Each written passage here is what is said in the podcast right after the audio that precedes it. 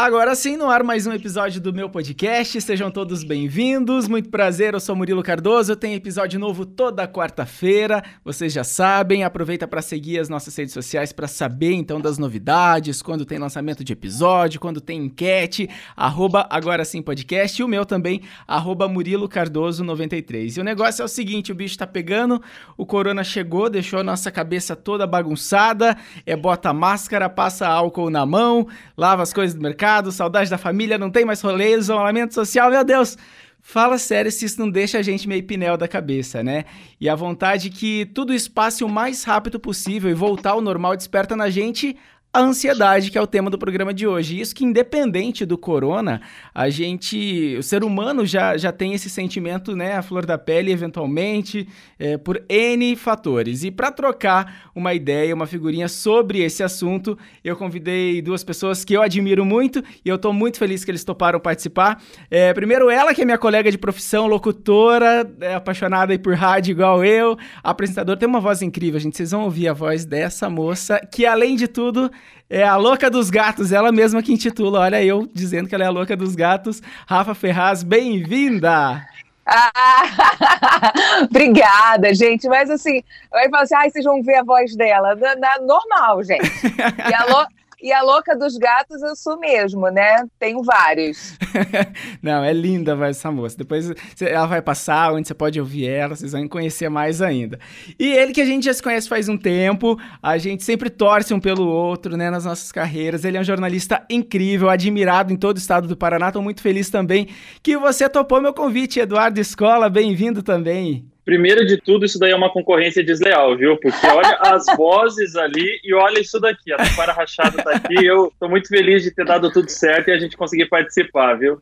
Olha, gente, é, eu aprendi, eu fiz um. Eu faço terapia, estudo, faço algumas coisas aí. É, e até pro nosso programa de hoje, a gente falando sobre ansiedade. Eu descobri um, um, mais ou menos de uma forma meio bruta assim de explicar que quando a gente pensa no passado, né, muitas coisas que a gente viveu no passado e tal, ele tem um pouco do sentimento de depressão, né? De coisas que já viveram, que não voltam mais. E quando a gente está muito preso ao futuro e a gente não sabe o que, que vai acontecer, igual esse momento que estamos vivendo, vem a ansiedade, né? E eu acho que com a pandemia ficou pior ainda, muita gente é, aflorando esse sentimento de forma negativa, outros tentando não sentir muito essa dor. Como é que vocês estão lidando com a ansiedade? Vocês são ansiosos naturalmente? Como é que é? Prazer, meu sobrenome é ansiedade. é, mas essa frase que você falou é verdade. Dizem que depressão é excesso de passado e ansiedade é excesso de futuro, né? Uhum. E foi muito engraçado porque eu já tive uns três episódios antes da pandemia de crise de ansiedade e um foi muito recente. Uh, no final do ano passado, eu até fiz um vídeo no meu Instagram sobre isso. E, assim, não é que eu tenho crise de ansiedade constante, mas, assim, foi um episódio de a cabeça com muitos pensamentos e eu estava num processo de muitas ideias. Foi um dia que eu cheguei em casa, meu pensamento não parava, eu não conseguia silenciar minha mente. E aí eu tive tremor, vontade de chorar, palpitação. Eu tive que ligar em pleno domingo para minha terapeuta, porque tem 10 anos que eu faço terapia entre indas e vindas, né? Eu não, eu não sou constante, assim. E assim, eu acho que é isso mesmo. A gente tem aquele, aquele livro, inclusive, do Poder do Agora, e que é muito isso. A nossa mente trai, trai muito a gente. A gente está sempre muito ou no passado ou no futuro. No meu caso, eu acho que eu estou muito no futuro sempre. E se, mas será? E o que, que eu vou fazer? E aí a, a, a, você nem respira direito, né? E, e assim, eu sou muito ansiosa e trabalho isso constantemente. Eu fico preocupada, eu pergunto assim para minha terapeuta: eu já tenho 38 anos. Eu falei assim: será que tem jeito ainda? De eu, de eu conseguir de controlar. Acalmar é, entende? E sabe o que eu acho que é pior, assim? O mundo, independente de pandemia, porque eu acho que até quem não é ansioso, no meio de uma pandemia como essa, pessoas que não são tão ansiosas devem estar desenvolvendo ansiedade. Mas eu penso que o mundo, a evolução para onde a gente está indo, está cada vez muito mais acelerado, né? Assim, hoje Antigamente a gente usava o telefone fixo, você ligava e você esperava a pessoa chegar em casa no final do dia para falar de novo. Hoje é o seguinte: o cara te manda um WhatsApp, te manda um e-mail. Ele deduz que você tem um smartphone que você tem que ver esse e-mail. Se você não responder esse e-mail, já está te mandando um WhatsApp. As coisas são para ontem. É, o excesso de informação também que a gente recebe, e aí entra nessa pandemia, começou essa história de live, live, live, e um monte de coisa interessante, um monte de curso online interessante para fazer, e você, então, beleza, vou aproveitar. E aí gera até uma coisa, não sei se vocês já ouviram falar, que é síndrome de FOMO. Fear of Missing Out, que é o medo de estar perdendo alguma coisa, que gera uma nossa, total. Uma super ansiedade. E eu tive isso. Eu quase pensei em sair no Instagram porque eu não estava dando conta. Então, assim, sou ansiosa. A coisa deu uma, uma piorada no início da pandemia. E eu acho que, independente de pandemia, com esses tempos que a gente está vivendo muito acelerado, tudo é muito rápido, tudo é para ontem, eu acho que a gente tem que se tratar. E eu acho que a gente não tem tempo nem. A gente não tem mais horário de trabalho, né? Isso é uma coisa muito assustadora se a gente for pensar assim. Você é contratado para trabalhar, sei lá, seis horas, mas você tem que estar ligado e também alerta 24 horas por dia. Se te mandam um WhatsApp 11 e meia da noite você não responde, ah, você deixou de ver aquilo. Eu não tenho obrigação de ver aquilo é. É, na minha carteira de trabalho, no meu contrato de trabalho mas existe essa cobrança e aí você acaba se cobrando, é justamente isso que você falou do futuro, né? Eu acho que o que me deixa mais ansioso é o futuro, é o planejar e não saber se vai dar certo. E aí eu desconto em tudo que não deveria ser descontado. Eu poderia descontar no esporte, eu poderia descontar, sei lá, na música, ouvir música clássica, não. Eu desconto na comida. Mas, gente, ó, por exemplo, a, a gente sempre se cobrou com essa questão de tempo, e agora que meio que eventualmente, ou muitas pessoas que estão trabalhando em casa, a gente aproveita um pouco mais para fazer mais coisas, aquela história, ah, agora que eu vou ter um pouco mais de tempo, eu vou fazer mais coisas. E aí eu, por exemplo, vou colocar os meus livros em dia, eu tenho uns três livros ali que eu não li e tal. Eu fico ansioso, porque tá acontecendo tanta coisa, e aí você começa a ler, você não se concentra, você não, não se concentra no agora, que eu acho que é terrível. A gente sempre fica pensando em outras alternativas. Eu comecei, por exemplo, a meditar. É, já tem algum tempo. Então eu tento meditar todos os dias. Mas eu Você já... consegue? Então, mas eu já eu estou me testando, porque se eu acordo, olho o celular Aí eu levanto, vou no banheiro, eu tomo um café antes. Daí eu já liguei o computador e eu vou meditar, mas nunca no Brasil que eu me concentro. Porque daí você fica pensando, bom, ah, deixa eu terminar isso aqui logo, porque daqui a pouco eu tenho que mandar um e-mail, eu tenho que escrever um texto, eu vou gravar daqui a pouco lá. Fica essa loucura. Eu já percebi que para eu render eu tenho que acordar, sei lá, tomar uma água, um chá, deixar do lado e nem me conectar muito com, com redes sociais, para que dê certo, para eu consiga me, me concentrar real oficial. Às vezes eu faço até na cama mesmo, deitado, e, e o negócio é a gente se concentrar conosco, né? Mas você faz sozinho eu, ou você vai seguindo eu faço aqueles guiada. guias do YouTube? Eu faço uma meditação guiada, tanto uma que a minha terapeuta me mandou dela mesma, e quanto um canal que chama Yoga Mudra, que tem umas guiadas assim que me faz muito bem e eu consigo. Tem para ansiedade e tal, que eu já me encontrei em algumas. Talvez meu erro seja fazer fora do horário, então, comercial, né? Porque eu já tentei fazer no meio da tarde, de manhã, de noite, e eu vou ser sincero que eu, eu tô ali pensando, eu penso na lista de compras, eu penso no meu amanhã, eu penso no que eu vou comer, e eu não me conecto, ou desconecto. É, olha que engraçado, eu também tento meditar e é muito difícil, né? Mas acho que é difícil para todo mundo, para algumas pessoas mais, outras menos. A meditação, ela tem, a, tem várias técnicas. Aí desenvolveram a mindfulness para desconectar um pouco, porque, por exemplo, o budismo, é, a meditação está dentro do budismo, mas para que não ficasse uma coisa conectada com a religião, você tem a parte mais científica. E dizem, inclusive, que pessoas que meditam começam a meditar, se você tirar uma foto do cérebro hoje, uma foto do cérebro é, algumas semanas depois de você rotineiramente meditando, existe uma mudança, mesmo fotográfica de como o seu cérebro está funcionando. E olha que incrível. Primeiro, eu tento meditar, é muito difícil para mim, e quando eu vejo que é muito difícil, eu também não fico brigando comigo, porque me gera ansiedade. Cada vez que eu tento não consigo, eu fico pé da vida que eu não consigo, isso também me gera um mal-estar. Então, por exemplo, yoga é uma coisa que eu gosto de fazer, não tenho uma rotina. Comecei a fazer em casa nessa pandemia, mas assim, é, o yoga ele traz uma coisa da concentração também. Só que como tem movimento, para mim é mais fácil me concentrar no yoga, porque o movimento me traz essa concentração do que de fato eu parada meditar. Mas eu vi um cara dizendo, um, que trabalha com meditação, que a meditação não é você não pensar em nada, nem no yoga isso. É na verdade assim, imagina uma caneta e uma tampa. Aí você começa a pensar em alguma coisa, essa tampa sai.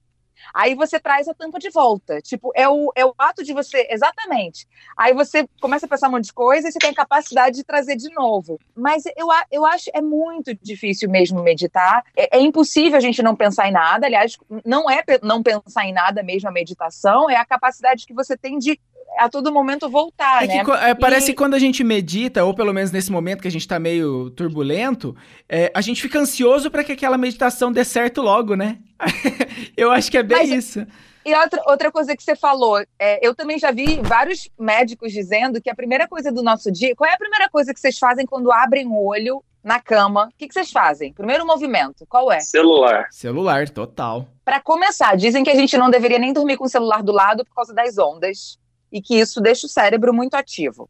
Não consegui, até porque eu dou a desculpa que o meu despertador é o celular. Eu deveria ter um despertador separado e deixar o celular carregando. Mas quem tem um despertador hoje, né? Tipo, é pois muito louco. É. Eu conheço, eu conheço, tenho dois amigos que não têm celular. Eles são casados e eles não têm. Não, eles não. têm celular, eles não têm, eles têm despertador. É, eu e eu tenho uma tia um. que tem rádio relógio. É, olha aí, tá vendo? Ai, como? Gente.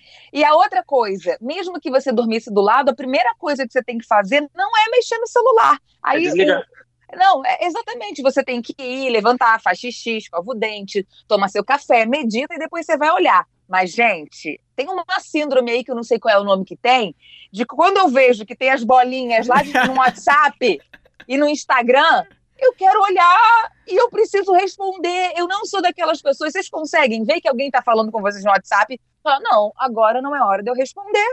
Eu vou responder daqui a uma hora, duas horas, dependendo do nível de importância. Vocês conseguem fazer isso? Eu Consegue? sou o disléxico do WhatsApp. Tem dias que tem 200 notificações, aí eu começo a olhar as mensagens assim. Tem mensagem de três semanas atrás, de duas semanas, aí eu esqueço de responder. Mas, aí ó... eu, pra fingir que respondi, eu vou lá, abro, tá respondida. Ai, às vezes passou, se a pessoa é pior, porque a pessoa acha que você visualizou e cagou pra pessoa. Melhor você nem abrir.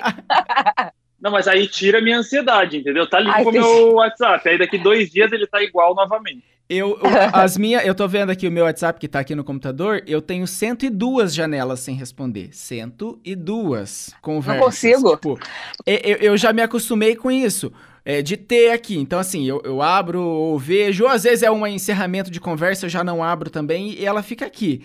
Só que eu Sim. também já tirei aquela, aquele azulzinho, que o azulzinho eu não tenho, é, que é o. Eu tenho. Verificador, né? É. Para que ver que você visualizou mesmo. Eu não tenho visto por último, eu não tenho nada dessas coisas. Então, assim, se eu posto um status no WhatsApp, no WhatsApp, eu não sei quem que viu. Se deu bom, se não deu, se deu audiência, se ninguém assistiu porque eu não tenho. Eu acho que é uma forma também eu, que eu tive, que eu encontrei isso já tem bons anos, eu, nem, eu morava lá em Santo Antônio ainda, que me deixava também aflito nesse, nesse aspecto, assim, sabe? Uma coisa que você falou aí que eu acho muito engraçado é, é o tchau da conversa no WhatsApp, em qualquer rede social, em qualquer conversa escrita. É, bom, então eu vou, tá? E outro fala, tá bom, vai. Aí ninguém termina e aí eu fico naquela coisa é melhor não falar mais nada, vamos embora e tá tudo bem. Eu mando uma figurinha, que daí fica simpático, eu acho. É, eu, eu tenho. Me dá, me, dá, me dá taquicardia de ver esse bando de número. Eu no. E-mail também. É porque assim, aí é outra coisa, eu tenho toque. Aí a gente vai para um outro lugar. Transtorno obsessivo compulsivo não diagnosticado, mas eu devo ter em algum grau com limpeza e organização. Então, por exemplo, me remete. Tem gente que tem lá mil cento e poucos e-mails não abertos, porque não eram, eram e-mails que. Aquele, aquele automático tenho. e tal, né? Eu tenho também. Eu tenho todos os e-mails abertos. O que é lixo vai para o lixo, o que é spam, já digo que é spam. Deleto meu lixo todo, todo dia. Nossa, eu no final do dia paciência. eu deleto meu lixo. Então aí já beira o toque, entendeu? Então veja... Eu vou te deixar com ansiedade, espera só um pouquinho. Ai, meu Deus. Tá abrindo o que, que é que ele vai mostrar? Eu vou abrir meu e-mail para você ver. Gente, então eu sou mais doente que vocês. é porque você sabe, você não, você não vai lá na, naquele, naquela empresa pedir para cancelar e enviar esses e-mails para você, porque você sabe que uma hora vai que você tá lendo ali e precisa ler aquilo ali. Você vai usar em algum momento, você vai usar no trabalho na rádio, eu vou usar aqui, é um tema legal pro meu podcast, quem sabe eu dou uma lida nisso aqui. Não vou cancelar, ah, meu amigo, a empresa conhecida. Sempre tem isso também. Vai lá acumulando, acumula, acumula, acumula. E quando a gente vê, tá como que tá o Eu seu... sou um acumulador virtual, então. É, eu não sou acumuladora de nada, nada, nem virtual, nem físico. Vou mostrar aqui, ó. Tem 11 mil... Ah! 11.080? mil... 11.080 mensagens. O pior é que você perdeu o controle da sua vida, porque nunca mais você vai conseguir botar isso em dia. Mas você sabe que às vezes eu entro assim, é, esse aqui é meu e-mail do trabalho, tá? Fique bem claro, meu pessoal tem apenas 123. Ah. É, o meu do trabalho, às vezes eu pego e faço assim. Se eu deletar os muito antigos, eu não, não vai mudar, né? Só que aí eu criei uma regra. O, do, o da minha chefe, do meu chefe, dos meus colegas de trabalho, eles já vêm sinalizados. Aí eu ah. dou uma filtrada, entendeu? O resto, o resto não. O resto é o resto. É, eu não queria falar isso. Vocês eram crianças ansiosas? Eu lembro de, por exemplo, não, que é, talvez seja comum, mas, eu, mas era fora do comum, é, esperar, por exemplo, para abrir o ovo de Páscoa no domingo de Páscoa, porque tinha essa pira que criança podia comer o chocolate lá no, no domingo de Páscoa, que era mais emocionante. A mãe tentava trazer essa, essa magia, né, da Páscoa. Mas não, a gente sempre queria comer antes. Aí chegava no dia da Páscoa, não tinha chocolate, tinha que roubar da minha irmã e tal.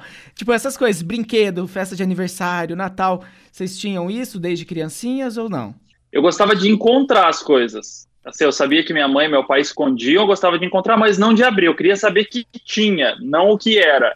Mas eu acho que o que me potencializou a ansiedade, vou ser sincero, que eu acho, eu acho que foi a internet. Porque até a internet, eu era, eu era uma criança magrela, eu praticava esporte, adorava brincar na rua, tal, não sei o quê. Não estou dizendo que eu virei um, sei lá, um Drácula de, de ficar dentro de casa, assim, não.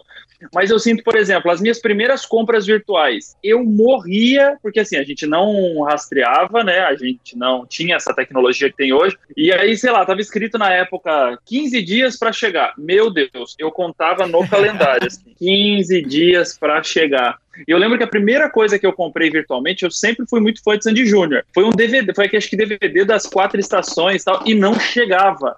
E aí teve um erro no meu, no meu endereço, não chegou nunca esse negócio. Eu lembro da minha primeira grande ansiedade motivada pela internet foi essa compra aí. Ô, gente, eu tenho outro problema aqui, que é o seguinte, eu não tenho, eu não sei como é que é a minha memória, mas eu não tenho muitas lembranças de sensações de criança. Olha que engraçado isso. Nossa. E é, é estranho. O que eu digo que eu lembro, na verdade, não é o que eu lembro, é o que minha mãe me contou e parece que eu lembro.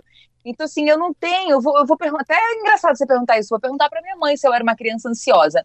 Mas eu acho que talvez dentro da normalidade, como isso, ah, Páscoa, Natal, eu tinha medo de Papai Noel, por exemplo, apavorada. O que é saudável, né? É, o que é saudável. Mas eu também acho que eu vou concordar que quando veio a internet, eu acho que esse foi o grande problema. É, esse excesso de isso, como eu falei no início do nosso podcast, é, o excesso de informação que hoje a gente tem acesso, ela é maravilhosa, mas se a gente não souber como usar e nem como usar as redes sociais, eu acho que é um tiro no pé, assim, a gente vai ficar doente. Eu confesso para vocês que eu não tenho, eu não uso bem, eu não tenho, eu não sou uma pessoa assim, ó. Então, beleza, eu vou acordar, e eu vou olhar os e-mails, e aí depois de olhar os e-mails eu vou entrar no Instagram, fazer o que eu tenho que fazer, fazer uma postagem, sair e só volto no final do dia. Eu não uso bem, eu não sei fazer isso. E é tão louco, assim, então eu não acho que eu sei usar a internet, não aprendi ainda a usar as redes sociais, eu acho que eu perco muito do meu tempo. É, se a gente for falar em produtividade, eu perco tempo olhando, porque no Instagram eu não eu tirei as notificações. Mas não eu importa. Também. Eu a cada um, a cada vez que eu pego o celular, eu entro, abro o Instagram, abro o Instagram só para olhar. A gente tem um roteiro de rede social, né? Quando é. tem muita rede social, eu tenho Twitter, eu tenho WhatsApp, eu tenho Instagram, eu tenho agora o tal do TikTok. Ah, eu não baixo meu TikTok e não tenho Twitter. É, imagina, se eu já sou assim sem esse, imagina com O TikTok vai te prender. É. E, e, assim, eu fico triste porque eu, de fato, na teoria, olha que louco, eu sei disso tudo, eu sei que eu poderia ter muito mais tempo se eu soubesse gerenciar as redes sociais e a internet, e eu não consigo. Eu vou usando, eu tenho uma coisa que também eu detesto regras, então, ah, não vou botar regra nenhuma, vou fazer o que tá com vontade de fazer. Mas aí é muito louca, porque eu até na internet, a internet me traz coisas interessantes, YouTube. Então, por exemplo, adoro a Rita Von Hunt. Aí eu, eu tô lá, vejo um vídeo, vejo que ela apareceu ali no Instagram para mim. Aí eu falo, ai, vou lá ver um vídeo dela. Aí daqui a pouco eu me lembro da Gabriela Prioli. Ai, calma aí. E eu, e eu vejo todos. Aí eu começo a ver pela metade as coisas. Mas olha que então, coisa assim... engraçada. Você falou sobre, sobre ter essa, esses vídeos, essas lives que a gente já comentou aqui. Esses dias eu me peguei anotando. Que eu falei, gente, mas eu vou estar estudando essa hora, eu vou estar trabalhando, não sei que lá. Eu anotei. Acho que tinham seis lives que eu queria assistir. E eu não consegui assistir nenhuma até agora. E tá anotado, tá lá no meu caderno e tal. E, e até esse formato que a gente está fazendo aqui de podcast é outra situação para adiantar a vida das pessoas que tá no mercado que está crescendo, porque os vídeos são legais, mas te prende, você quer assistir a pessoa e tal. E os podcasts têm levado é, conteúdo para muita gente em forma de áudio. Você está cozinhando, que é uma coisa também que eu quero deixar claro que me alivia a ansiedade, eu adoro cozinhar. Mas você está cozinhando, você está viajando, você está indo para o trabalho, você está fazendo faxina em casa e não ter que parar um tempo dessa loucura que, que, que a gente está nessa correria toda. E quando você vê, está consumindo só ouvindo e está tudo bem também. É o que o rádio faz, né? Uhum. É o que Eu o rádio. De que é a nossa grande paixão, sempre fez a vida inteira. O cara, ele, você faz o que você quiser ouvindo rádio, a televisão já não, você não consegue, né? Eu gosto do podcast quando eu estou dirigindo. Uh, eu, o meu caminho de casa até o trabalho é, dá mais ou menos uns 30 minutos. E eu escuto o da Renata Lopretti, que eu adoro a maneira como ela conduz os temas e não sei o quê, exatamente nesse tempo. Parece que se eu não faço isso, antes eu adorava ouvir música e parecendo um retardado dentro do carro, mas hoje não, hoje parece que se eu não escutar o podcast dela, eu fico meio, sei lá, parece que faltou alguma coisa, assim, aí eu dou um jeito de escutar em algum momento do dia. Mas escuto, assim, é uma coisa que está me fidelizando, assim, eu estou ainda aprendendo, mas está me fidelizando. Mas olha que engraçado, que aí eu vou jogar para vocês também. É, a gente tem tanta informação para consumir e se atualizar. Aliás, a gente está vivendo um momento em que é notícia atrás de notícia que não dá conta, né? E eu me pego, eu estou na rádio, e aí eu tenho minhas gravações de locução publicitárias, e aí eu tenho que prospectar, e aí eu tenho que estar informada sobre política, e aí também os vídeos muito legais de a gente tem que entender sobre o que é o racismo, e isso e aquilo. E aí, quando você vê, você preenche o seu dia sempre de estar é, nutrido de informação. E a, o não fazer nada? Tipo, onde entra? Onde entra? Não vou fazer nada. Vocês eu... se sentem culpados? Total. Total. Sim. Agora, eu, eu, no começo do ano, eu fui trabalhar em TV. Então, eu fiquei três meses na TV e o Corona, que na verdade que me mandou embora, né? E depois disso, eu fiquei pensando, tá, o que, que eu vou fazer agora? E, e ficou uma loucura. Eu fiquei com, com esse tipo de, de ansiedade. Só que daí era um tempo livre que eu falei, não, então deixa eu respirar aqui e ver o que, que vai acontecer. Aí não nada acontecia e nada do que eu queria acontecia e vi que sabe, eu tava meio perdido, eu tive uma crise de ansiedade um dia, até eu tava estudando, tinha uma videoaula e tal, a professora falou, é, eu tava energia lá no pé. E a professora falou assim: ah, a atividade que a gente vai passar, é, eu preciso que vocês entreguem na semana que vem, mas vocês podem ficar é, produzindo aqui nessa aula. A aula começava às 7 e até 8h40. Deu 7h20, ela falou isso, eu fui deitar, dormi, apaguei. Aí é, o pessoal, a gente mora em várias pessoas aqui, o pessoal me chamou pra, pra jogar baralho e tal. Vamos, né? Fazer alguma coisa. Eles não sabiam que eu tava dormindo, porque meu celular tinha acabado a bateria, que eu nem olhei celular. Foi um dia que eu tava desligado mesmo de tudo. E eu acordei, vim aqui para ver se eu me animava, tava de mau humor, voltei e falei, cara, eu preciso fazer alguma coisa para que eu não fique com essa energia ruim e tal. Mas tá aí meu tempo livre, o que, que eu tô fazendo, né? Será que eu vou conseguir aproveitar o mesmo tempo? E comecei a produzir, então é isso que eu tô produzindo e tá dando tudo certo e enfim.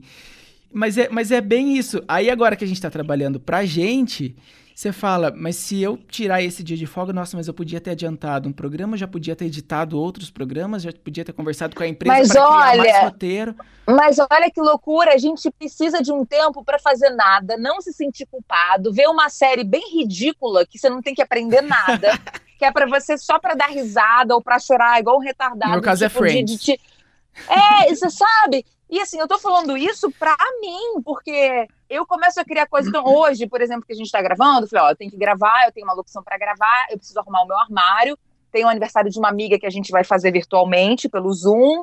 E tá, e eu tenho que fazer cara, mas assim, será que eu preciso mesmo arrumar o, o armário hoje? Eu já começo a arrumar. Eu não posso ficar sentada no sofá, largada e não fazer nada, sabe? E, e aí eu lembro muito do filme, do livro Comer, Rezar e Amar, que quando ela resolve, o personagem da Julia Roberts, ela fala muito isso sobre, eu acho que é o dolce far niente em italiano, que é o, o, o, não sei o significado, é, a tradução literal, mas é tipo o prazer de não fazer nada, que o italiano faz isso muito bem. E, e, e, ela falando que os americanos, ela era também jornalista e escritora, né? No, o personagem, a coisa do tipo que você tem que estar o tempo todo fazendo alguma coisa e produzindo alguma coisa, se você não tiver, né, o mundo está te engolindo. Mas esse é o mal do mundo atual. É muito engraçado, porque eu também, numa sessão de terapia, terapia, eu falei para ela assim: ah, às vezes chega final de semana, sei lá, algum dia, e eu tô cumprindo, eu tenho que gravar alguma locução, alguma coisa, e eu não. Mas eu sei que eu tenho o final de semana inteiro para gravar locução, sei lá, sábado e domingo, por exemplo. Eu tenho sábado e domingo agora para gravar.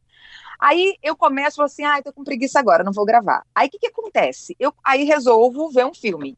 Eu vejo o filme me sentindo culpada porque eu ainda não fiz aquilo que eu tinha que fazer. E que você pode e fazer atenção depois. no filme. É, e eu não presto atenção, eu não curto o meu momento de prazer e eu Sim. também não faço o que eu tinha que fazer. Olha que loucura da nossa cabeça. Aí ela falou: faça logo, então, faça logo e vá curtir o, na o prazer de fazer nada. Mas eu acho que esses, esses, esses comportamentos eles se retroalimentam. A ansiedade alimenta a preguiça, que alimenta a procrastinação, que alimenta não sei o quê, que alimenta não sei o quê. Aí no fim das contas você está girando em volta de uma energia que não é aquela energia que vai te levar para frente. E aí você faz o quê? Em muitos casos você pega e faz assim, ó, você senta em cima do problema. Eu pelo menos sou assim. É. E você falou de livro aí do, do Comer, Rezar e Amar, e aí uma vez é, eu lembro que eu sempre fui muito ansioso depois que eu comecei a trabalhar também, porque é bem o que o Murilo falou. Eu queria que as coisas acontecessem assim, eu queria entrar no mercado de trabalho, eu já queria estar trabalhando naquela época em São Paulo, no Rio de Janeiro, apresentando o Jornal Nacional, que é o que eu gostava de fazer na época. Aí uma vez a gente estava na livraria assim, eu, minha mãe, aí eu olhei um livro assim, que estava bem famoso na época, que era aquele Mentes Inquietas, Mentes Ansiosas, sei lá. Eu li dois desse, aquela Ana Beatriz Barbosa que ela escreve um monte de livros sobre uma aspira da nossa cabeça. Eu vou dizer que eu nunca mais, depois deste livro, li um livro de autoajuda. Por porque eu acho que o livro de autoajuda é mais uma maneira de você ter regras para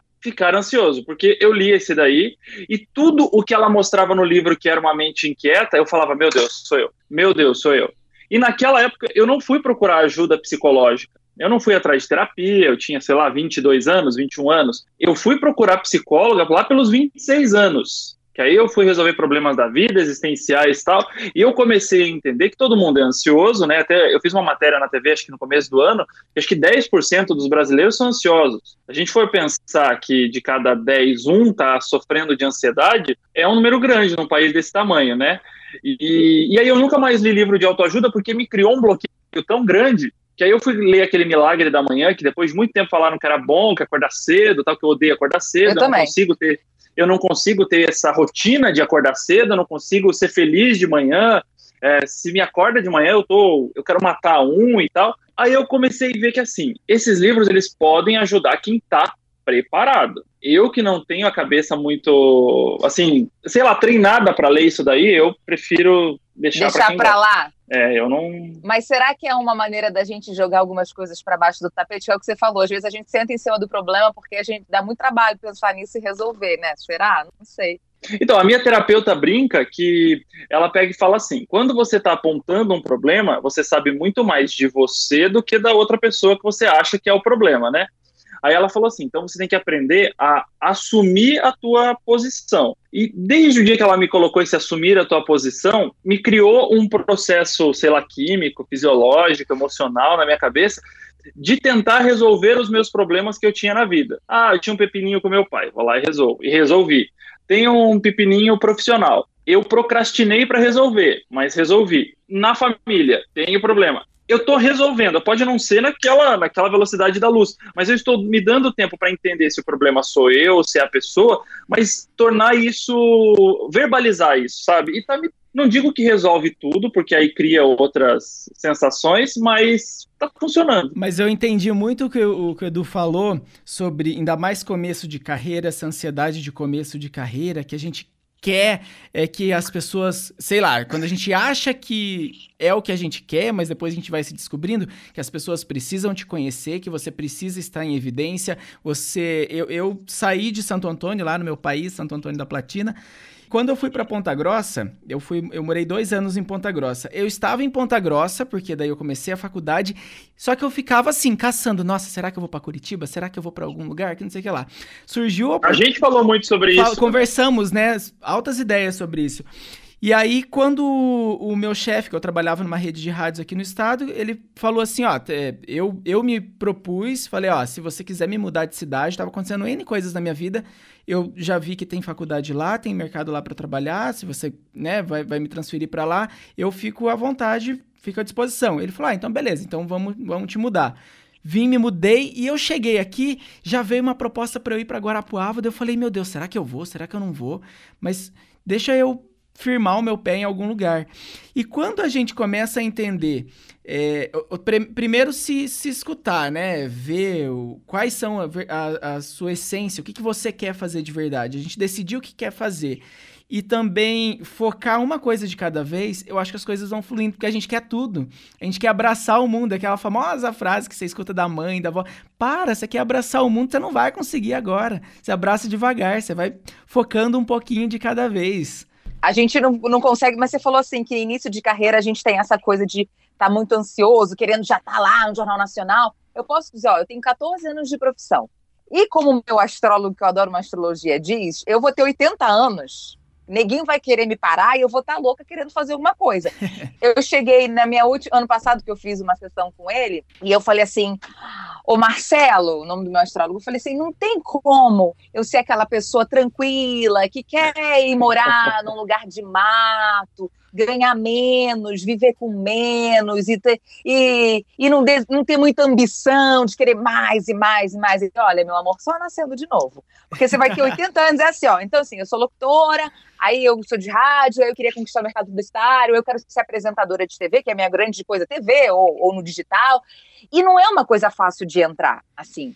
É, você precisa contar com a hora certa, no lugar certo, você está preparada, você conhecer gente.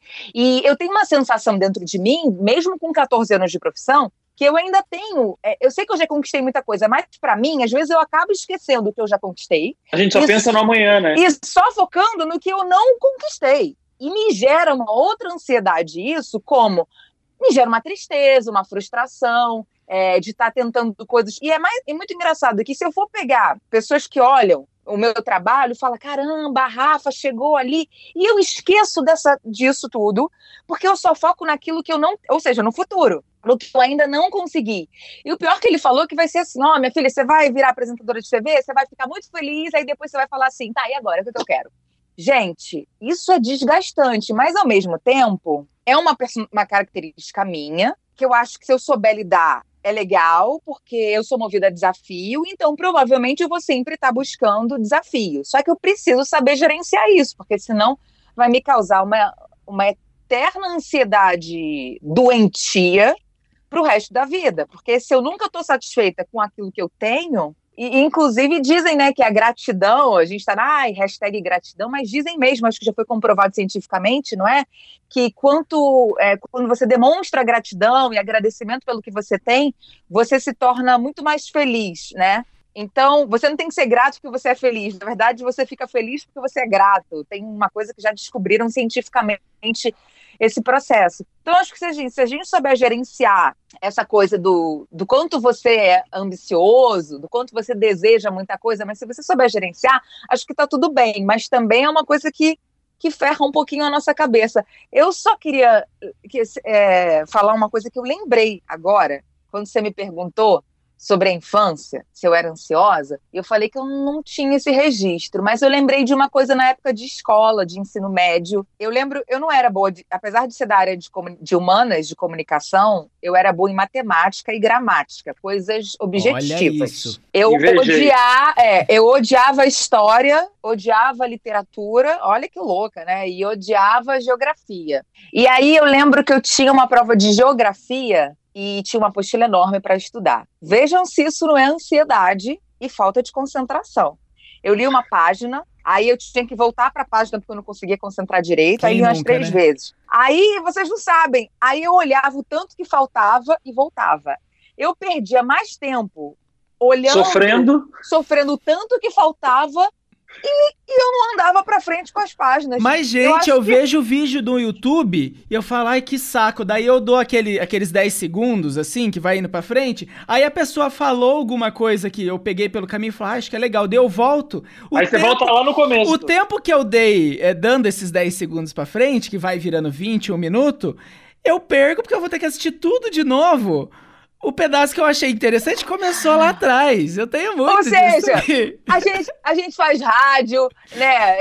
É jornalista, a gente faz podcast. Agora pergunta se dependendo do podcast, eu consigo ouvir o podcast inteiro. não consigo. Eu também não. É muito engraçado porque em entrevista, agora na minha última, no meu último trabalho lá na outra emissora que eu tava, me enfiaram num programa de entrevistas que eu tinha que produzir, tinha que fazer tudo e apresentar.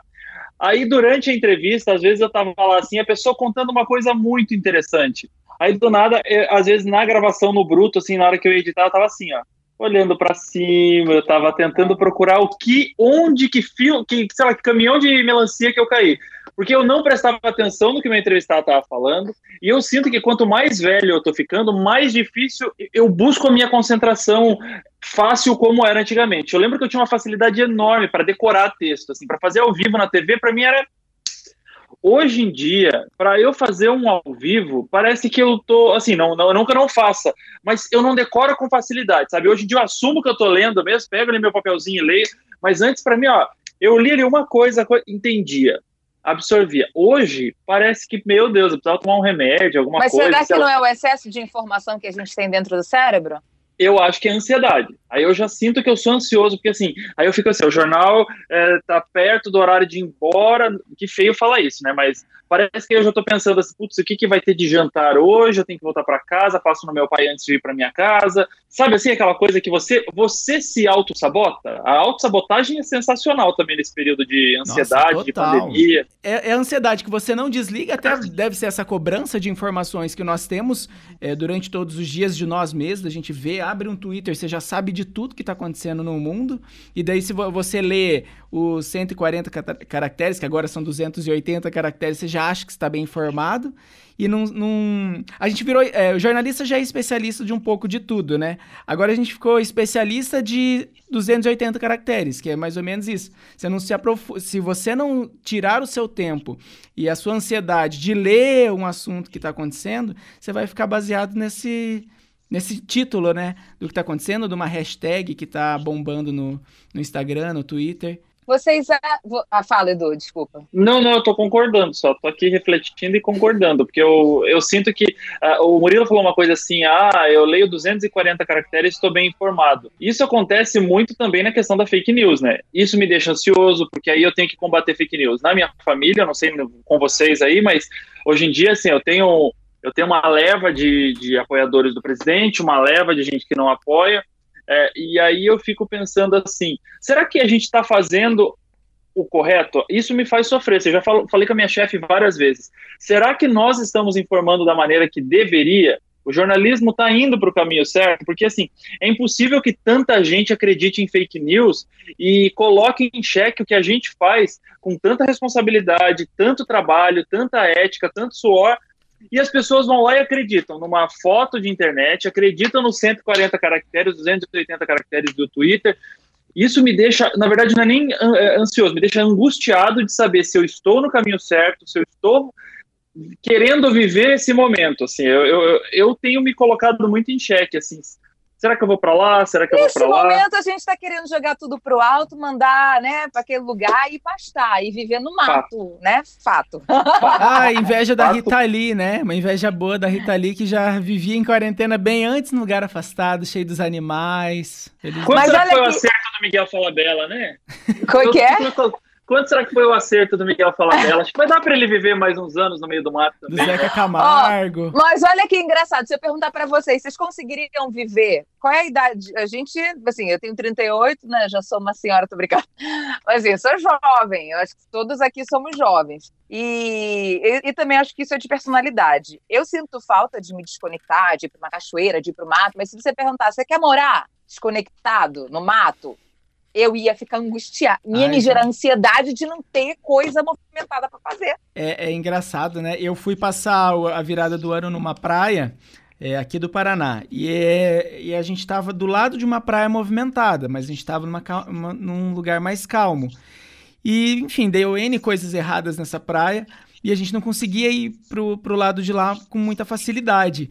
E a gente já estava desesperado de estar na praia sem nada para fazer. Mas a gente tá na praia, está muito melhor que muita gente. Para, eu quero ter coisas para fazer, eu quero caçar, quero arrumar pra cabeça. É, eu queria ter uma casa assim, sei lá, eu, sou do Rio, mas estou morando em São Paulo, né? Tem três anos. E assim, tem alguns lugares aqui em São Paulo que são mais desconectados, assim, um pouquinho mais distante, já é mais desconectado. Falo, assim, ó, eu preciso morar num lugar que seja tem ali um verde, seja mais desconectado, mas em meia hora eu, ou em uma hora eu esteja no movimento, porque não dá. Meu pai, meu pai mora na Serra, no Rio de Janeiro, em Petrópolis. Quando eu vou visitar ele, cara, são dois dias que eu fico lá, mas já assim, ó, quase enfiando a mão dentro da boca, porque não tem o que fazer. É tipo gente, quando eu vou para Santo Antônio. Eu adoro, vou, fico com a minha mãe, deito no colo, aproveito tanto que eu posso, mas dois, três dias depois passa. Aí, ai, tá tudo bem, agora já preciso voltar pra minha vida, pro meu canto. Eu tenho a impressão que se eu for morar no campo, igual a Rafa falou, eu acho que uma hora vai acabar espaço para fazer horta. Então aí eu vou ter que procurar outra coisa para fazer. Então aí eu prefiro ficar na cidade, eu vou no mercado, compro minhas coisinhas e tal, e vou criando minhas neuras, meus fantasmas aqui na cidade mesmo, que pelo menos no shopping para dar uma corridinha. A gente faz terapia, gasta dinheiro com terapia, né? é. né? Porque a gente melhor do que com adubo. É, pia... é quando a gente é mais novo, daí o povo fala, né? A gente é piada de prédio, né? Piada de prédio daqui não vai, né? Se, se ralar, não vai lá pro meio da terra, comer barro, né? Essas coisas. Alguém aqui, agora, alguém aqui faz atividade física com frequência? Eu comecei a. Eu voltei a correr. Frequência. Silêncio. Frequência é uma coisa. Assim, ó, eu tenho dentro de casa é, alguém que me motiva assim a tentar ser diferente. Mas eu sou aquela pessoa que parece que para eu ter razão tem que ser do meu jeito, sabe? E ah, procura ariano, uma atividade né, física. amigo? Não, não sou ariano, não. Sou arianjo. é, e é muito doido assim que é, você, ele fala assim, vem, faz uma atividade física, vamos junto que vai dar tudo certo. Aí eu fico, tá bom, eu vou. Aí eu vou dois, três dias motivadão, acordo seis horas da manhã, que é a hora que acorda, né, pra fazer atividade física. No terceiro dia, eu já não consigo. Aí eu queria fazer à noite alguma coisa. Só que aí à noite eu uso a desculpa que eu cheguei muito cansado do trabalho. É. Aí eu queria fazer na hora do almoço, só que eu não tenho hora de almoço. Então aí eu vou me sabotando, entendeu? Mas eu é, não faço atividade, não. É, então, eu, eu, eu fiz dança muito tempo da minha vida, mas depois que eu virei adulta, eu não gosto. Até, até se eu tivesse que voltar a dançar agora, eu gosto, mas assim, se eu tiver que, ai, segunda, quarta e sexta, tal hora, vai ter uma hora que a preguiça vai me Aham. sugar mais do que a vontade de fazer, né? Mas eu, eu falei disso porque a gente sabe que fazer atividade física para ansiedade, para depressão, para qualquer coisa. Para ocupar a mente, a gente, né? É, e o que a gente libera é hormonal mesmo. Os hormônios que a gente libera aqui dentro depois de fazer atividade física, eles são maravilhosos para isso. E eu vou falar assim de carteirinha, porque nas primeiras semanas de confinamento, de quarentena, é, eu tava assim, ó, eu não conseguia tirar o pijama e eu olhava para televisão e eu não conseguia me movimentar para nada. E daí foi quando eu decidi que eu precisava fazer alguma coisa. E comecei a fazer umas aulas de yoga pedi para o meu professor, que foi meu personal, uma época eu fiz personal, porque só com personal para eu conseguir ir para academia.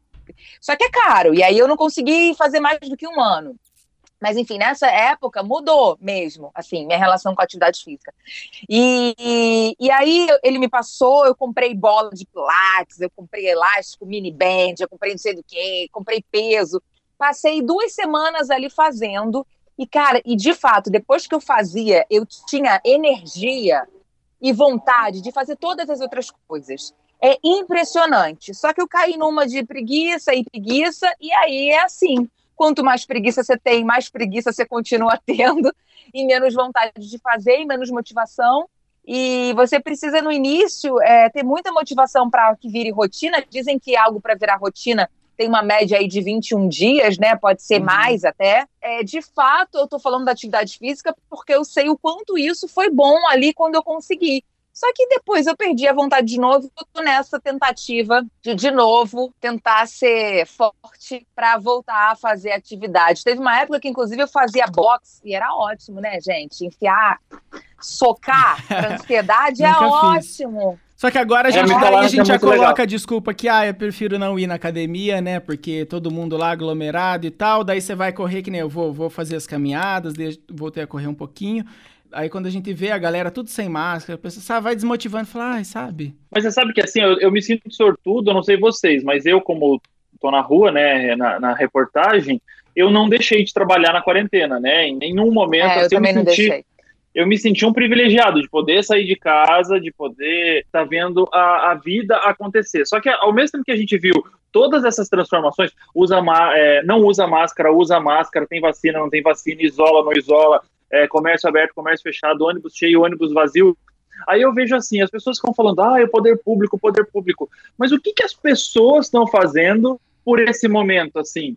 Aqui em Curitiba tem vários é, espaços verdes que as pessoas se reúnem e tal.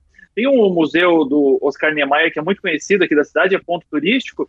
Uh, domingo passado, retrasado, assim, foi no primeiro dia que liberou o shopping. Eu passei ali por volta das 5 da tarde, foi uma coisa. Ó, eu me arrepio porque eu fico com raiva. Uh, as pessoas estavam aglomeradas, mas assim, aglomeradas. Assim, tinha umas 200 pessoas num pedaço muito pequeno e nenhuma com máscara, todo mundo rindo, compartilhando narguile, bebendo cerveja, chopp e tal.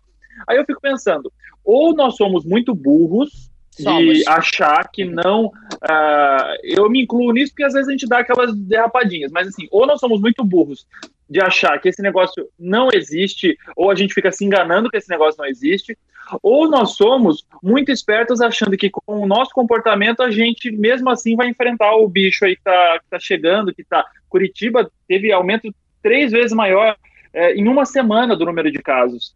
Então, São Paulo está passando por isso aí. agora. São Paulo acabou e com ter... liberação do comércio, né? É, acabou de ter reabertura de shopping essa semana, que a gente está gravando, e eu passei fila na porta dos shoppings, assim, quem, tudo bem, tem regras, tem quantidade de gente, mas assim, fila, fila, eu... Mas tem gente.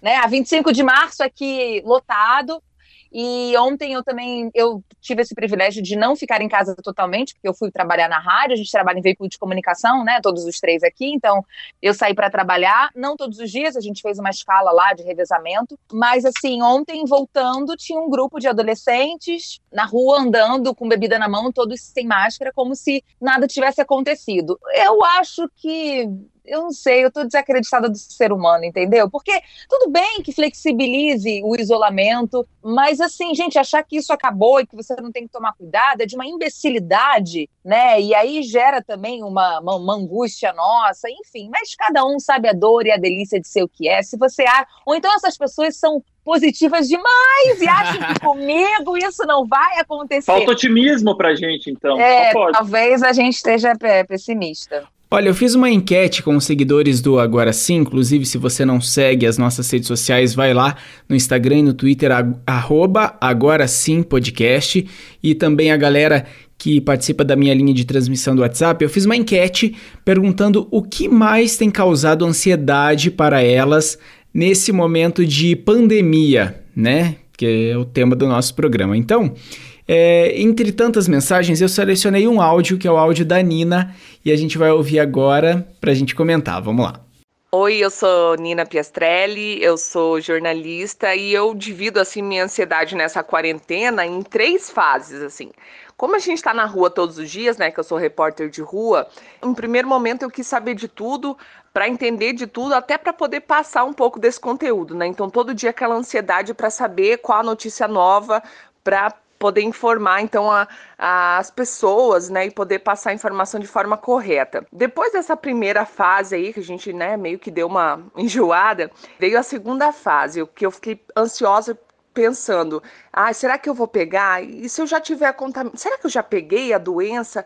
Ai, meu Deus, como é que eu faço? Se eu for ter que ficar em casa, não vou conseguir trabalhar de casa, me adaptar nesse novo sistema de home office. E agora eu acho que eu tô na segunda, na terceira fase é, relacionada à questão de como vai ser agora, né? Eu fico pensando quando tudo isso vai acabar, é, se as coisas vão voltar ao normal, que normal vai ser esse, é, como que eu vou viver. Eu sempre fui uma pessoa muito caseira, assim, né? Meus amigos me convidavam para o rolê e eu geralmente inventava uma desculpa. E agora eu prometo, né, que depois que passar essa quarentena, eu nunca mais dou um perdido num convite de rolê, viu? Então, essa é a ansiedade que eu estou no momento, fase 3. Seria isso, Murilo. Um beijo para você. Ai, gente, que saudade de um rolê, né? Pra ser bem sincero. Não, eu, eu ia falar isso, olha. Eu sou do abraço, ainda mais sendo carioca, é mais ainda, né? Eu sou do abraço, eu sou do beijo. E agora o meu desespero é esse, porque se a gente for pensar bem, quem tá acompanhando tudo sabe que a gente não vai ter vacina ainda esse ano, provavelmente. E que, na verdade, para as coisas com um pouquinho mais de aglomeração vão demorar. Então a gente está falando aí de seis, sete, oito meses ainda para frente. A gente está falando, eu não vejo a hora de ir para um sambinha, botar os braços para cima, abraçar as pessoas, ir para um barzinho, conversar com os amigos. Só que quando que a gente vai ter isso? E é, é desesperador. Ó, oh, vocês são do rolê, né? Eu nunca, assim, eu, eu já tive um período de rolê, de rolezeiro e tal, mas hoje em dia eu, eu vou ser sincero que eu tenho preguiça de balada, eu tenho preguiça dessas coisas. Porém, a quarentena está me mostrando que eu preciso sair de casa. que eu pre... Mas tem duas eu... diferenças. Você poder sair e não querer é uma coisa. Agora, é seu direito. Você, é seu direito. Eu decido ficar, mas se eu quiser, eu posso. Agora, saber que você não pode, isso aí mata qualquer um. Teve uma Agora, os nossos planejamentos são aqui em casa muito engraçado. Ah, o que a gente vai fazer no final de semana? A gente vai na quitanda, vai no açougue ou vai no mercado? Semana retrasada, quando abriu o shopping, eu de fato precisava comprar um casaco de frio, porque eu fiquei muito tempo longe da reportagem, voltei e Curitiba é muito fria. Eu precisava de um casaco de frio e preciso experimentar. Cheguei no shopping, não pode experimentar, não tem casaco, que tem que estar tá muito caro. Aí eu peguei, mas que bom que eu fui num dia que não tinha ninguém, tava fechando o shopping, escolhemos um horário bom mas é aquela coisa, assim, eu não tenho nem vontade de ir no shopping. Eu era muito shoppingzeiro, mas eu, eu agora nesse período fui aquele dia, vi que tá tudo ok, não quero mais, tá bom. ó, teve mais mensagens aqui, ó. A Caroline Cis, eu acho que é assim o sobrenome dela. Ela falou assim, ó, é, o que mais tá, tá causando ansiedade dela é aguentar o marido em casa todo dia. Porque eu fiquei pensando, gente, essa galera que tá confinada com, com o namorado, a namorada, casamento, assim, a gente não namora, a gente não casa pra ficar 24 horas junto. E aí você começa a conhecer mais ainda a pessoa que você não precisa, tá tudo bem, você não precisa, ainda bem. Eu não estou passando por isso, mas tem uma galera. Aqui em casa deu super certo. Aqui em casa deu super certo. Faz três meses que um tá em home office e o outro tá trabalhando, mas estamos juntos quase que 24 horas por dia. É, e, e, até a gente teve uma DR porque eu falei: olha, a gente não brigou em três meses. Vamos brigar. Quer brigar agora? Vamos brigar agora. É, aqui, em, ca aqui, em casa, aqui em casa foi tenso, foi tenso tem o início da quarentena, agora a gente entrou numa do tipo, ah, de, de, de, já meio que acostumou, mas o início, ah, é muito difícil, ainda mais que ele, é, meu marido trabalha com, com, show e evento, e ele é engenheiro de som, ele viaja com bandas, com artistas e tal, e não tem show até ano que vem, né, amor? Ele trabalha com aglomeração. Então, eu ainda saio para trabalhar. Ele tá o tempo todo dentro de casa, o que para ele ele gosta, mas assim, eu, eu, eu, a gente tinha uma coisa da saudade dele viajar, ficar três, quatro dias sem ver, dois dias, e agora não tem mais. É difícil. Eu é defendo a saudade. Eu acho que a saudade é um combustível de relacionamento. Claro. Não, eu também acho. Eu não tô dizendo que, que, eu não que eu quero viver pro resto da vida nesse casulo. Não, mas pra gente funcionou. Que bom. Mas é muito importante a gente sair, viver a vida, ter seus momentos com seus amigos, com os, falar mal um do outro. Isso é muito bom. Ó, tem muita mensagem que eu separei aqui, mas não vai dar tempo de colocar no ar. Eu coloquei o áudio da Nina que eu achei legal, mas num parâmetro geral aqui, a resposta sobre o que causa ansiedade nas pessoas nessa quarentena, da galera que respondeu, muitas delas foi em relação à incerteza de como tudo isso vai ficar depois da quarentena, quando que vai acabar, porque não tem um dia certo, dia 30 de setembro vai acabar, não é assim que vai funcionar. E em relação ao novo ao novo normal. Existe essa questão do novo normal. Como vai ser? Porque eu já falei aqui no podcast, parece que eu assisto TV, as reprises que estão passando, ou você vai assistir série, você vê as pessoas se relando, se pegando, eu já fico meio assim, ai meu Deus, nossa, que esquisito, né? Como é que vai ser? Estão falando que a Globo vai voltar a produzir novela. Diz que vai ser sem abraços, sem cena externa, sem beijo na boca. Mas isso você diz uma volta, mas ainda com certos cuidados, né? Porque, gente, vai ter um momento que as coisas vão voltar realmente então, ah, como eram antes, as pessoas vão se abraçar, beijar, a gente só não sabe quando. É que, mas é vocês, ter, é vocês não têm a impressão que o brasileiro, né? Vocês não têm a impressão que o brasileiro esquece fácil das coisas? A gente fala muito sobre isso aqui em casa. Por exemplo, teve Brumadinho, foi aquele, aquele baque. Todo mundo falava, falava, falava, falava. Esqueceram. Aí lembra quando faz um ano. Aí, ano passado, nas férias, nós viajamos para o Nordeste e tava aquela história da mancha de óleo. A grande mancha. Cadê a mancha de óleo? Mas é que é tanta merda, desculpa, acontecendo nesse país que, que, que, que uma Total. vai superando então, a outra. É isso que eu tô falando. Daqui a pouco eu sinto que assim. Quando falarem, olha, já podem retomar a vida com um pouco de cautela. Essa cautela vai durar uma semana e meia ou duas semanas, enquanto a televisão estiver falando sobre isso, os jornais. Depois todo mundo vai viver naturalmente, a grande maioria. Porque eu tenho essa impressão que as pessoas esquecem muito rápido das coisas. Mas eu acho que é. a dimensão que tudo isso tomou, pelo menos, vai ensinar um pouco mais do básico que o corona está trazendo na vida das pessoas, que é a higiene, que é você usar o álcool em gel. É sair do banheiro e lavar a mão, né, você, gente? É você não espirrar nas pessoas. Isso é o básico do básico. Tipo, é uma coisa muito louca é. da gente se imaginar. É que quando as pessoas falam assim, eu, é, eu fiquei imaginando uma coisa que eu penso muito sobre isso. A gente tem uma necessidade de controle da nossa vida, né? Acho que muita gente. E eu acho que a ansiedade já que as pessoas estão muito preocupadas, ah, eu estou mais ansioso porque não sei como é que vai ser, daqui a quanto tempo, eu acho que está um pouco ligado, já que o tema é ansiedade. A ansiedade ela vem porque a gente tem uma necessidade de controle. Então a gente fica pensando, e se eu aceitasse aquele trabalho? E se eu não aceitasse? É a gente não e ter terra firme se... para pisar, né? É, só que assim, gente, é o que eu tenho para dizer para vocês. A gente não tem controle. Eu costumo dizer que de nada. Se você pensa que você tem controle de alguma coisa, não tem. O universo ele vai lá, coloca de um jeito. E isso você decide aquele finalzinho, porque, gente, é impressionante, a gente não tem controle. Quando a gente acha que está no controle, vem uma pandemia e acaba tudo. Gente, então, muito obrigado. Eu quero agradecer a participação de vocês aqui. Eu acho que foi uma conversa bem gostosa. Eu espero que as pessoas é, fiquem ansiosas para ouvir esse episódio. Quem conhece vocês, com vocês, porque eu estava ansioso para gravar. E espero que elas tenham calma e paciência para ouvir todo esse programa, porque é uma hora que você pode tirar do seu dia, da sua semana.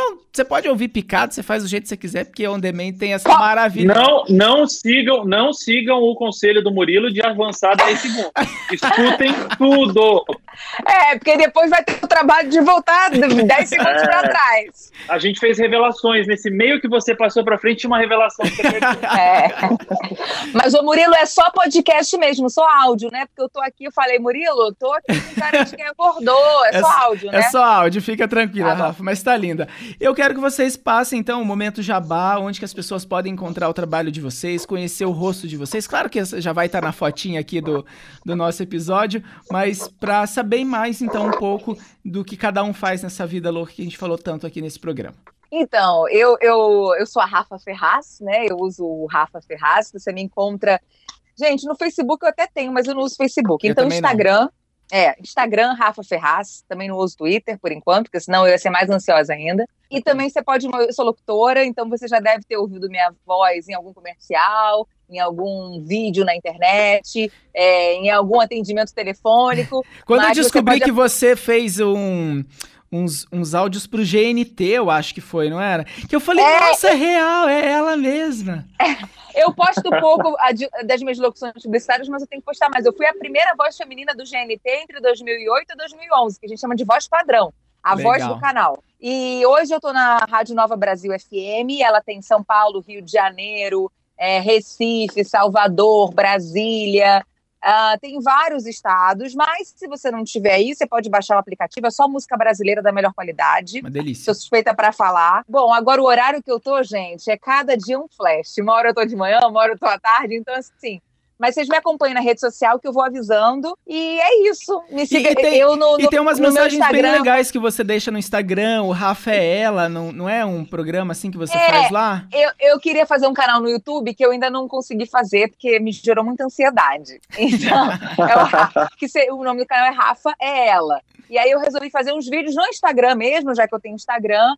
E eu fiz uma sequência, só que aí me gerou também crise de ansiedade na época, e aí eu faço quando me, nada, quando me dá na telha. Eu gosto muito de autoconhecimento. Já fiz coach, já fui é, uma coach, né? Já passei por sessões de coaching, já fiz PNL, já fiz Theta Healing, já faço terapia, ah, é uma delícia, acupuntura. É, então, hipnose. Então, eu gosto e eu fui aprendendo muitas coisas assim de autoconhecimento, que autoajuda virou autoconhecimento, que é o nome melhor para isso. E eu acabo postando uns vídeos é, enfim, tem algumas coisas lá, então pode me seguir no Instagram, Rafa Ferraz. E eu, quem quiser, pode, quem é do Paraná, liga na RIC Record TV, vai me assistir no RIC Notícias 7h20 da noite. Só encontrar lá e nos outros jornais também, tá no Repeteco lá dos jornais, tem matérias minhas. E nas redes sociais, arroba Eduardo Escola com S mudo, S-C-O-L-A, me acha lá que eu tô em todas as redes, Twitter, no Instagram, no TikTok, fazendo passando vergonha, e a gente tá que tá lá. Ai, será que eu vou baixar esse TikTok também, gente? Eu acho que você deveria. Eu baixei, porque, mas olha... eu não tenho habilidade igual os meus amigos. A gente fez um episódio aqui sobre TikTok, que é no a gente fala sobre redes sociais e tal, e, faz uma, uma viagem no tempo sobre as redes sociais até chegar no TikTok.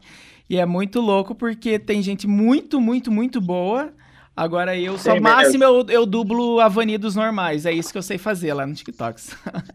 Vai, mas sigam, sigam. Eduardo Escola no TikTok, vocês vão ver passar vergonha. Me dá uns likes lá. tá bom. E você que ficou até agora, então, muito obrigado pela companhia. Tô muito feliz de produzir esses conteúdos para vocês. Semana que vem tem mais, tem episódio novo toda quarta-feira. Mas se você que tá maratonando por aí, valeu. Então, indica pros amigos. Lembrando que a gente é muito ansioso. Eu criei um outro podcast junto com os meus amigos que saem toda sexta-feira que chama a3, Valéria Belafronte, Diego Caetano e eu. Então você também pode é, me ouvir nesse outro programa, que é diferente desse daqui. É tipo o Alexandre Pires quando tava na carreira solo e com o SPC ao mesmo tempo, sabe? Então eu tô meio nessa fase. e siga lá, arroba agora sim podcast para saber sempre as novidades. Eu tô bem grato aí e me, com menos ansiedade agora encerrando esse podcast que deu tudo certo. Um beijo e até o próximo episódio. Tchau. Tchau.